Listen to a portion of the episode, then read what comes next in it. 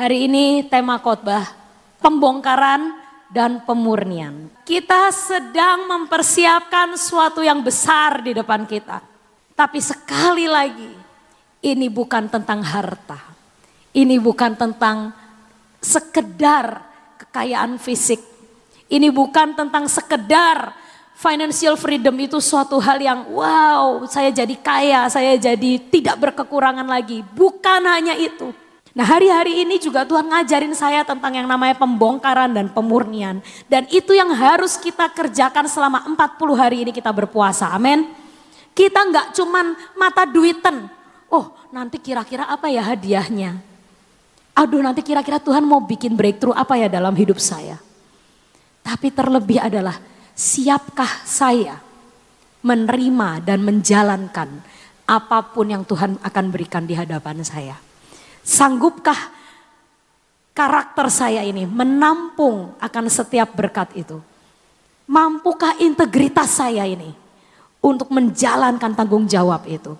Seperti film Spider-Man berkata, dengan adanya kemampuan dan kekuatan yang besar, datanglah tanggung jawab yang besar. When the great power comes, it also comes with a great responsibility. Gitu, Jadi kita harus tahu Jangan kita enak-enakan cuman ngayal, oh nanti kalau misalnya nih Tuhan ngasih saya financial freedom, saya nanti mau beli rumah, saya mau beli mobil, mau ganti HP. Enggak saudara, it's not about that. Ya. Hari-hari ini yang kita harus persiapkan selama 40 hari ini adalah saat yang besar itu datang. Saat benar-benar financial freedom, open doors itu terbuka untuk saya. Apakah saya ini sudah siap? Karakter saya. Saya hari-hari ini belajar. Waktu beberapa lama yang beberapa tahun yang lalu, saya itu pernah pergi ke Bali dan saya itu kalau pergi itu biasa suka cari-cari aktivitas buat anak-anak. Nah hari itu saya berkata yuk jangan ke pantai terus, bosan ya pantai gitu kan udah biasa. Kita pergi ke studio pottery. Pottery itu adalah e, tanah liat, pembuatan bejana di sini di Bali ada terkenal satu bule, tante-tante yang pinter bikin dan dia bikin kursus juga. Ya, tempatnya jauh dari tempat kita nginep sampai kita tuh kesasar-sasar. Lalu ada satu pelajaran yang saya dapatkan dari si tante bule ini. Ya, dia bilang saat kamu membuat, ya mulai diputer-puter itu kan tempatnya, kamu nanti akan merasakan apakah tanah liat ini ada cracknya atau tidak? Apakah tanah liat yang kamu sedang bangun, yang sedang kamu bentuk itu, ada batu kecilnya apa tidak? Karena saat ada batu kerikil kecil, ada kotoran kecil apa pun, segera kamu ancurin lagi dan buang itu. Karena sebagus apa pun kamu membuat, tapi saat ada kotoran, ada barang kecil yang menempel pada dia, nanti saat itu jadi, walaupun kelihatannya bagus, tapi kamu masukkan ke dapur perapian untuk dikeraskan, itu bejana akan crack. Dia bilang begitu. Jadi kamu nggak usah sayang-sayang dan eman-eman. Ya, dia nggak ngomong eman-eman sih, itu bahasa saya sendiri ya. Kamu nggak usah ngerasa sayang, kalau nanti suatu saat kamu udah tiba-tiba jadi bagus nih.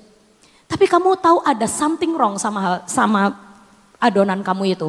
Entah adonan kamu itu terlalu keras, kurang air, ataukah adonan kamu ini clay yang kamu bikin ini ada sedikit something yang salah. Mending kamu ancurin. Karena kalau enggak percuma. Sebagus apa pun hasilnya saat dimasukkan ke dalam perapian tidak akan bisa berhasil. Dia akan crack di dalam oven dan kamu nggak akan dapat apa-apa. Oke. Okay. Nah saya tuh jadi ngerasain saudara, oh ini kalau kayak gini-gini. Terus begitu ada yang salah, kayak ada bagian yang terpisah dari yang lain, ada sedikit yang kayaknya nggak nggak apa yang nggak bener gitu. Saya langsung cek, karena bikin itu untuk membuat itu dari lempengan sampai naik ke atas, sampai jadi bagus, itu mata kita ngelihat sendiri. Keren, udah keren. Ngerti gak? Tapi begitu kita menemukan, kan kita tangannya gesrek sama itu kan. Lalu kita menemukan benjolan kecil, lalu kita menemukan ada sesuatu yang salah, kita harus tega, prak, meremukkan kembali. Nah, jadi saya waktu pas mendapat pengalaman itu, sejujurnya saya berkata, oh ini loh Tuhan yang dikatakan, engkau penjunan, aku tanah liat. Bentuk dan jadikan aku seperti yang engkau mau. Tuhan yang ngerti. Apakah masih ada kekotoran dalam hidup kita? Ada kerikil kecil yang mungkin gak, gak tampak mata, tapi itu ada di hidup kita. Dan Tuhan berkata, sorry ya nak, kamu harus tak remukin lagi. Sorry ya nak, kamu kurang murni, tak murnikan lagi. Karena percuma kalau masih ada kerikil kecil itu yang walau tidak kasat mata, tapi tetap ada di hidup kita. Nanti apa pun yang kamu tampung akan bocor. Apa pun yang akan kamu terima itu akan bocor. Karena ada crack, karena ada bolong, karena ada kecacatan. Waktu kita untuk membereskan apa yang di dalam ini.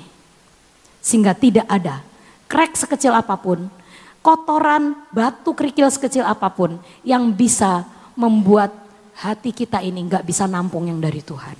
Tuhan sangat sayang kita. Tuhan sangat mengasihi kita tapi terlebih dia ingin kita selamat. Ya. Jadi jangan sampai berkat yang Tuhan janjikan di depan kita itu malah bikin kita gak karu-karuan nantinya. Jadi bikin kita malah jauh dari Tuhan. Kita masih cinta uang dikasih uang. Kita masih cinta harta dikasih harta. Nah, Tuhan ngomong lah nanti kalau misalnya kamu tak kasih harta terus hatimu langsung condong ke harta itu percuma dong aku kasih. Ya, yang hal-hal yang seperti itu. Kita benahi kita bongkar hari ini, hari-hari ini. Hati kita, pikiran kita, perasaan kita. Semuanya kita selidiki. Supaya jangan ada sedikit pun crack yang membuat kita nanti tidak bisa menampung yang terbaik dari Tuhan. Kedua, pengalaman yang pernah saya dapatkan adalah suatu hari saya itu sudah deal dengan seorang klien. Lalu dia senang karena rumahnya sudah mulai naik fondasi dan sedang mulai ngecor lantai dua. Dan waktu itu dia ngomong, Bu Sofi supaya harganya ngiket, saya mau mulai DP kecil-kecilan lah. Mungkin dia nggak nggak DP sampai biasa kita minta kalau furniture itu 40% di depan. Tapi dia waktu itu mungkin sekitar mungkin 20% ya. Supaya saya tuh udah nabung lah gitu. Ini udah mulai naik lantai dua, saya mulai nabung DP biar harganya ngiket. Oke gitu. Saya akhirnya boleh Bu, boleh. Suatu hari setelah beberapa lama dia melakukan DP dan sepertinya tidak ada masalah. Saya belum bisa ngukur rumahnya karena rumahnya itu sebenarnya masih baru fondasi dan baru ngecor lantai dua. Biasanya furniture masuk itu kalau biasa udah lantai dua mulai jadi, genteng mulai tertutup, nah itu saya saatnya saya ngukur. Ya. Jadi waktu itu saya belum ngukur rumahnya, saya cuma dapat info kalau ya sudah pengecoran lantai dua. Lalu tiba-tiba dia datang ke rumah saya, Bu saya perlu ketemu sama ibu. Oke, dia ke rumah membawa buku bendelan segini. Dengan mata berkaca-kaca, saya pikir ada kenapa ini ibu tumben banget, biasanya ibunya ceria gitu. Bu Sofi saya mau kasih kabar buruk gitu. Ada apa ibu? Gitu. Kenapa ibu tumben kok nggak ceria gitu. Bu saya ini membawa satu bendel buku laporan uji kelayakan fondasi.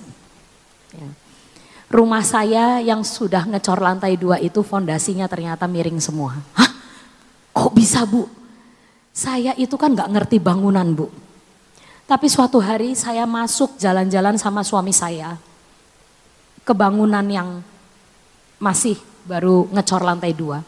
Tiba-tiba saya ngeliat ada tiang-tiang yang rompal. Rompal tuh apa? Semennya pada merudul semua gitu loh saudara Sampai tak giniin tuh bu, crack kayak gitu ya bu. Itu bisa bisa blok gitu bu. Tiang-tiang fondasinya. Saya kan panik ya bu. Loh ini gimana sih? Fondasi kok bisa diginiin pakai tangan? Gitu. Terus begitu saya giniin, lihat dalamnya, aduh besinya jelek sekali. Meleot-meleot gak karuan. Saya tidak waktu itu tidak segera ngomong ke kontraktor, tapi saya langsung panggil satu badan yang menguji, memang kerjaannya menguji fondasi bangunan. Lalu orang itu mengecek semua dan dia berkata, bangunan ini sangat tidak layak untuk lantai dua.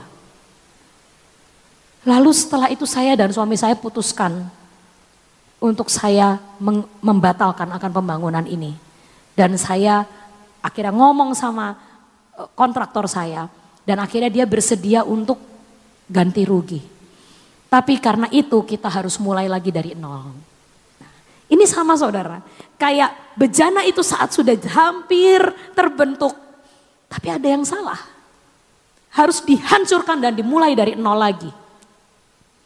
Kenapa? Karena percuma. Nanti kalau rumahnya dibangun misalnya orang ini memutuskan teruskan. Itu apa enggak parah nanti kejadiannya. Begitu lantai dua nanti ambruk. Yang lebih parah lagi kalau sudah ditempatin ambruk. Nah itu lebih parah. Jadi makanya kita percaya di dalam hidup ini.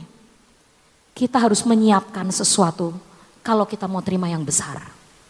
Kalau kita mau terima yang besar, kita harus siapkan fondasi yang baik. Kita harus menam, mau menampung sesuatu, kita harus siapkan bejana yang baik, yang berkualitas tinggi. Supaya apa yang besar itu tidak akan hilang dari hidup kita saat kita menerimanya. Amin. Daud adalah seorang yang luar biasa. Ya. Kita baca sama-sama. 2 Samuel 12. Kita baca 2 Samuel 12 ayat yang ke-19. Daud adalah raja yang saat Tuhan meremukan dia, dia tidak berdalih. Daud adalah raja yang Tuhan katakan detak jantungnya sama-sama detak jantungku. Yang hatinya seirama dengan aku. Bukan karena Daud tidak pernah melakukan kesalahan. Tapi saat Tuhan sedang mencungkil sesuatu dari hidupnya, dia adalah satu raja yang tidak pernah berdalih dan tidak pernah beralasan. Waktu Saul ditegur Tuhan, Saul beralasan, abis Samuel lama sih, jadi saya akhirnya doa dulu. Dosanya Daud sama dosanya Saul itu jauh beda. Kalau kasat mata, Saul tuh kayak nggak ada apa-apanya. Daud itu lebih parah, saudara. Saul dosanya apa sih? Mau perang, kan harus doa dulu. Nabinya nggak datang-datang. Jadi dia doa duluan. Tapi peraturannya adalah Samuel ngomong tunggu aku. Biar aku menaikkan korban dulu di hadapan Tuhan. Saul ngomong ada udahlah kelamaan kan saya juga bisa sih. Waktu Samuel menegur dia berkata sorry soalnya dia nggak minta ampun nggak minta maaf. Dia cuma ngomong sorry soalnya sayanya udah kadung mau pergi perang. Ya abis kamu nggak datang-datang gitu. Dosanya hanya itu. Tapi Tuhan buang Saul. Karena apa? Kenapa? Batu kecil kerikil itu Saul tidak mau buang dari hadapan Tuhan.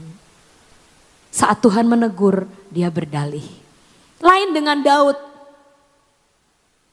Daud ini saya nggak baca dari ayat yang pertama. Ini adalah kisah tentang bagaimana Daud waktu itu ngambil istri orang dan membunuh suaminya. Loh saudara, katanya zaman dulu kalau raja menginginkan seseorang itu sebenarnya tinggal minta loh. Itu peraturan zaman dulu ya, bukan sekarang ya. Kalau sekarang nggak boleh meminta-minta isi orang. Kalau zaman dulu itu katanya kalau raja menghendaki seseorang untuk menjadi permaisurinya, menjadi selirnya, itu sebenarnya dia tinggal memerintah. Karena raja itu punya apa ya, otoritas kedudukan yang tinggi sekali dan rakyat sangat menghormati. Bahkan kalau dia pengen tanah punya orang, dia tinggal nunjuk ini buat saya ya gitu. Orang itu akan dengan senang hati memberikannya. Jadi sebenarnya waktu Daud menginginkan Bat Bathsheba itu mungkin harusnya boleh aja dia ngomong baik-baik sama Uria, saya sayang, eh suka sama istri kamu, saya naksir sama istri kamu, boleh nggak dia menjadi permaisuri, menjadi selir saya, bla bla bla. Tapi Daud ini gengsi, ya, dia ngerasa ah mendingan tak bunuh. Supaya apa? Orang lihatnya saya tetap baik. Ya, saya kelihatannya tetap menjadi orang yang terhormat. Masa menginin istri orang lain, ya kan? Udah mending tak bikin skenario sampai suaminya mati, dia jadi janda, tak ambil jadi eh, permaisuri. Kan terhormat saya. Me, apa ya? Merawat is, janda, merawat janda orang yang meninggal karena peperangan gitu. Jadi dia itu membuat skenario sampai akhirnya yang tahu siapa saudara tentang skenario ini?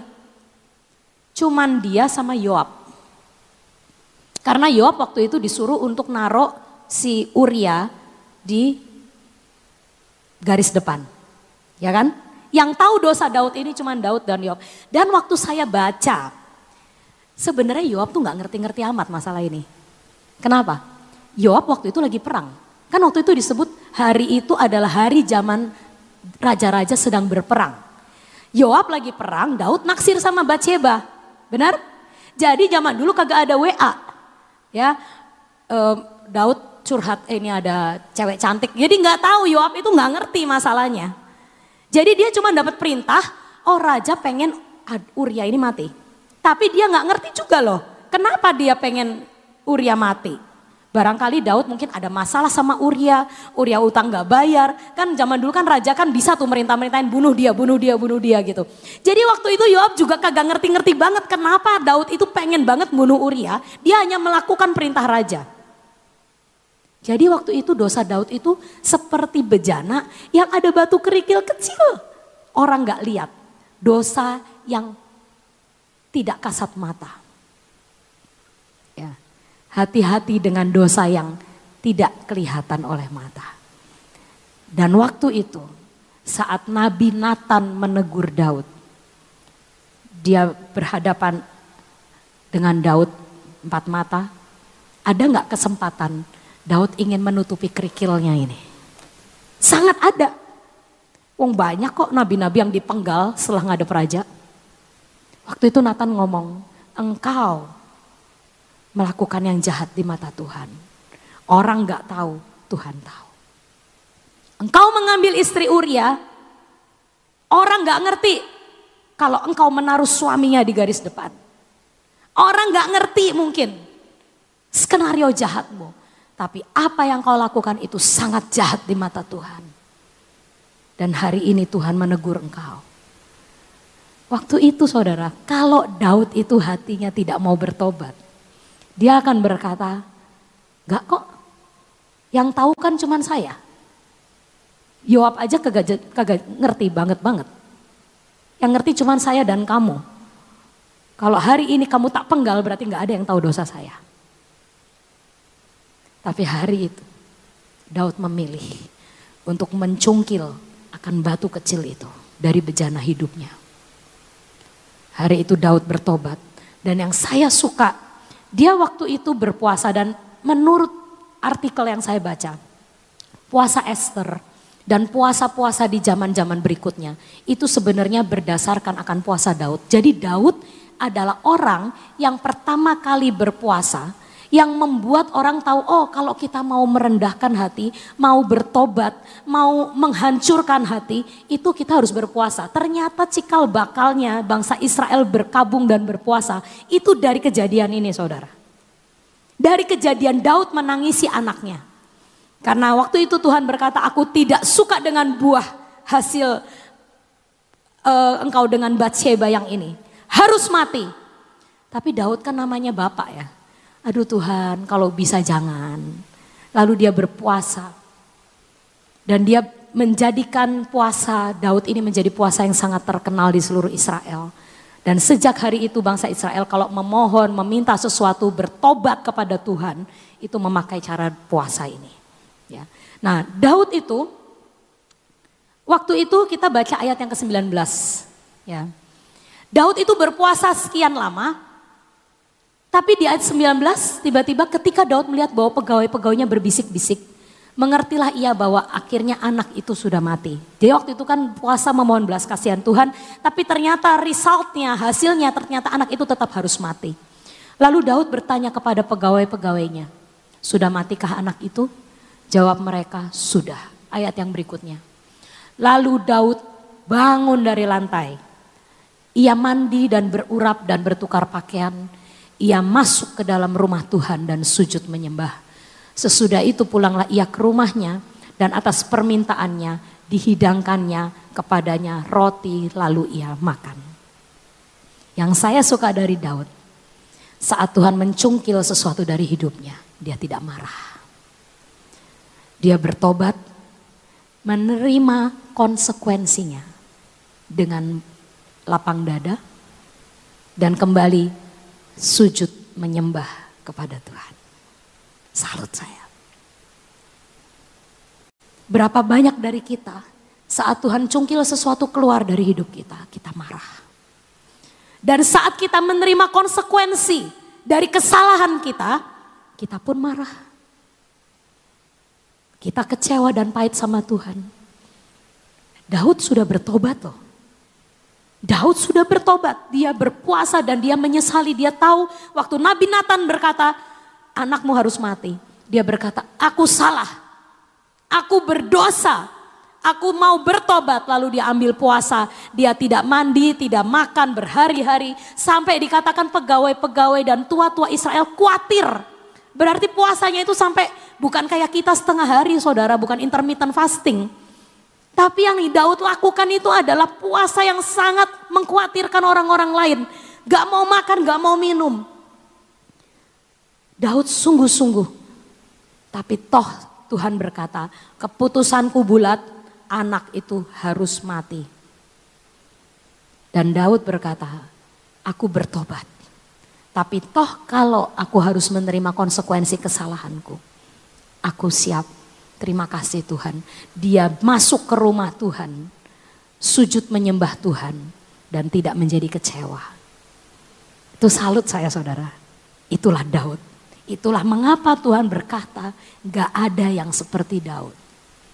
Karena saat Tuhan membongkar hidupnya, dia sepertinya kelihatan bagus di mata orang, tapi hari itu Tuhan tak remukan dia sampai tidak berbentuk. Dilihat-dilihat seluruh Israel, hari itu dosanya terbongkar seluruh negeri, betul? Tidak perlu pemerintahan sosmed, seluruh negeri tahu raja sedang berduka karena anak yang dilahirkan oleh Bathsheba adalah anak haram. Karena Nabi Nathan menaruh kutuk atas anak itu dan anak itu akhirnya mati. Dosanya tidak lagi tersembunyi. Dosanya dilihat oleh seluruh negeri. Tapi hari itu Daud setelah menerima keputusan Tuhan, dia nggak jadi kecewa dan tawar hati. Yang dia lakukan apa? Mandi, berurap, datang nyembah Tuhan sekali lagi. Saya sangat saat mendengar akan cerita ini, saya berkata Tuhan, gak gampang untuk kita merendahkan hati kita. Mengaku kesalahan kita. Mengakui keretakan-keretakan kita. Seringkali kita biarkan retak rambut itu ada. Kita biarkan karena, ah cuman retak rambut. Ah, aku cuman pelit sedikit. Ah, aku cuman pemarah sedikit. Ah, aku cuman suka gosip sedikit. Tapi ingat, retak-retak rambut seperti apa pun hari ini mari kita bereskan di hadapan Tuhan. Supaya jangan sampai kita menjadi bejana yang tidak menampung apa pun. Saya cerita terakhir ya saudara. Saya pengen uh, ngasih contoh bagaimana sih cara Tuhan kadang membongkar hidup kita. Ya, karena ini kan masih masa puasa. Jadi biasanya caranya itu aneh-aneh. Suatu hari saya kemarin itu, saya kan kalau malam habis baca Alkitab belum ngantuk, saya biasanya nonton film. Saya itu orangnya suka film saudara, ya. Makanya kalau khotbah sering pakai perumpamaan film-film gitu. Nah saya itu nonton satu drama, sebenarnya saya tuh udah tahu drama ini tuh agak, jadi gini, saya tuh kalau mau nonton drama Korea atau drama apa, saya baca reviewnya dulu. Lalu saya tahu film ini keren, tapi film ini itu agak menurut review, kalau kamu itu orang yang overthinking, ya gak usah nonton film ini deh. Karena film ini ini ceritanya tentang suami istri yang bahagia hidupnya, ya. Tapi akhirnya set ending. Akhirnya suaminya berselingkuh dan bercerai. Sampai saya udah baca reviewnya sampai udah tahu endingnya saudara ceritanya, ya kan? Jadi saya pikir, tapi kalau kamu overthinking jangan deh nonton film ini menurut review. Tapi waktu itu lagi nggak ada film lain, jadi saya iseng-iseng nonton. Dan biasa kan kalau drakor episode pertama keren, kedua tambah keren, ketiga tambah keren, udah nggak bisa stop. Jadi akhirnya saya tetap nonton film itu. Dan apa yang terjadi di saat terakhir episode film itu, yang review itu katakan benar, saya overthinking. Karena kan reviewnya udah ngomong gitu, film ini ini bagus sekali, mengaduk-ngaduk emosi. Ya, sampai kamu nanti kalau udah selesai nonton pasti kamu overthinking. saya jadi overthinking saudara. Ya. Saya, suami saya udah tidur tak liatin sama saya.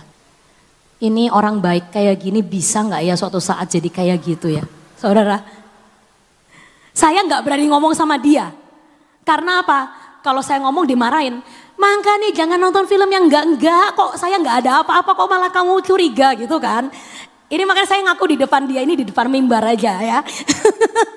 Jadi saya itu bisa kayak gitu saudara. Habis nonton tak liatin, ini orang baik kayak gini ya. Bisa nggak ya suatu hari mengecewakan saya? Kayak gitu saudara. Karena di film itu ceritanya suami istri ini adalah couple yang ideal. Yang kerja bersama satu kantor. Semua orang kantor ngomong ini pasangan ideal. Ratu dan raja di kantor. Tiba-tiba datanglah pelakor bla bla bla gitulah ya pokoknya saya tuh sampai overthinking dan saya itu nggak berani ngomong sama yang lain. Karena apa? Pasti dimarahin. Ngapain sih nonton film nggak guna? Ngotor-ngotorin pikiran, apalagi kalau ngomong ke mama ya kan. Makanya itu itu polusi, polusi, polusi lah gitu kan. Jadi saya tuh nggak ngaku, nggak berani ngaku sama siapa-siapa. Tapi kan berani curhatnya cuman ke Tuhan, ya kan? Saudara kan tahu saya kalau habis nonton film biasanya ngobrol sama Tuhan. Lalu akhirnya saya soal ngomong Tuhan, ini saya nih overthinkingnya agak parah loh. Saya itu gara-gara nonton film ini kurang ajar loh. Iya saya kok bisa mikir, jadi apa sih yang harusnya seorang perempuan lakukan untuk mempertahankan rumah tangga? Harus seperti apa sih istri itu?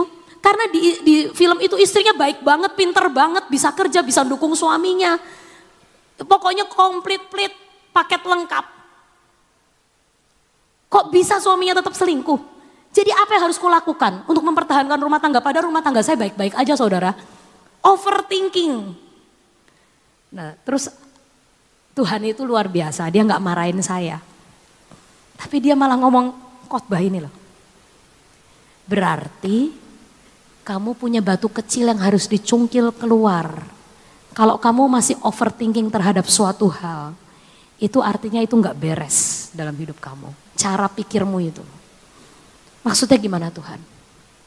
Kamu sudah lakukan bagianmu menjadi istri, menjadi ibu yang baik. Tapi kamu ngerasa itu cukup untuk mempertahankan rumah tanggamu. Tidak pernah cukup. Engkau butuh Tuhan dalam segala perkara. Kamu mau jadi istri yang baik, mau jadi istri yang pendukung, mau jadi ibu yang baik. Kalau iblis curi anakmu, kalau iblis mengambil anakmu, toh kamu gak bisa apa-apa. Banyak kok ibu yang baik anaknya tapi tetap acak adut di luar. Karena apa pun yang kau lakukan, engkau butuh Tuhan untuk menjagai suamimu, untuk menjagai anakmu, untuk menjagai rumah tanggamu. Seperti lagu tadi, kami butuhkan keajaibanmu. Kami nggak bisa jalan sendiri. Kami butuh engkau Tuhan. Nah jadi kamu ini masih sombong. Kamu pikir, oh teori untuk menjadi istri yang baik. Kalau aku udah begini, begini, begini berarti suamiku nggak akan selingkuh. Oh kalau aku udah jadi mama yang baik buat anak-anakku. Aku punya komunikasi yang baik sama mereka. Mereka otomatis akan jadi anak yang baik. Tuhan berkata, di dalam segala hal yang kau lakukan dalam hidup ini, engkau butuh sentuhan tangan Tuhan. Oh, benar, benar, benar. Jadi kalau kamu overthinking sama hal itu, berarti itu nggak beres. Beresin. Terus akhirnya saya ngomong Tuhan, aku menyadari sesuatu hari ini. Ya, lewat kejadian overthinkingku ini. Bahwa aku itu masih sombong.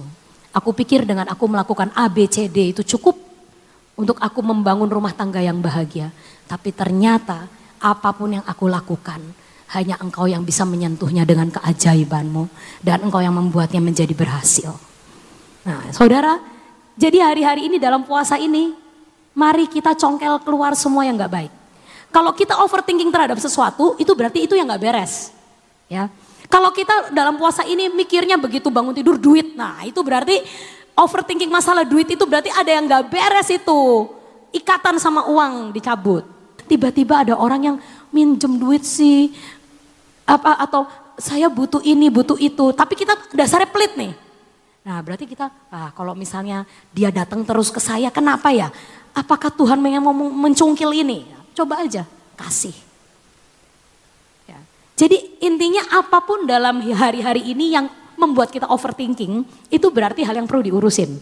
Nah itu teorinya lah ya. Silahkan praktek masing-masing ya. Karena overthinkingnya tiap orang beda-beda. Kerikilnya beda-beda. Retaknya beda-beda. Tapi hari ini satu hal yang kita mau sepakati bersama. Kita bereskan bareng-bareng.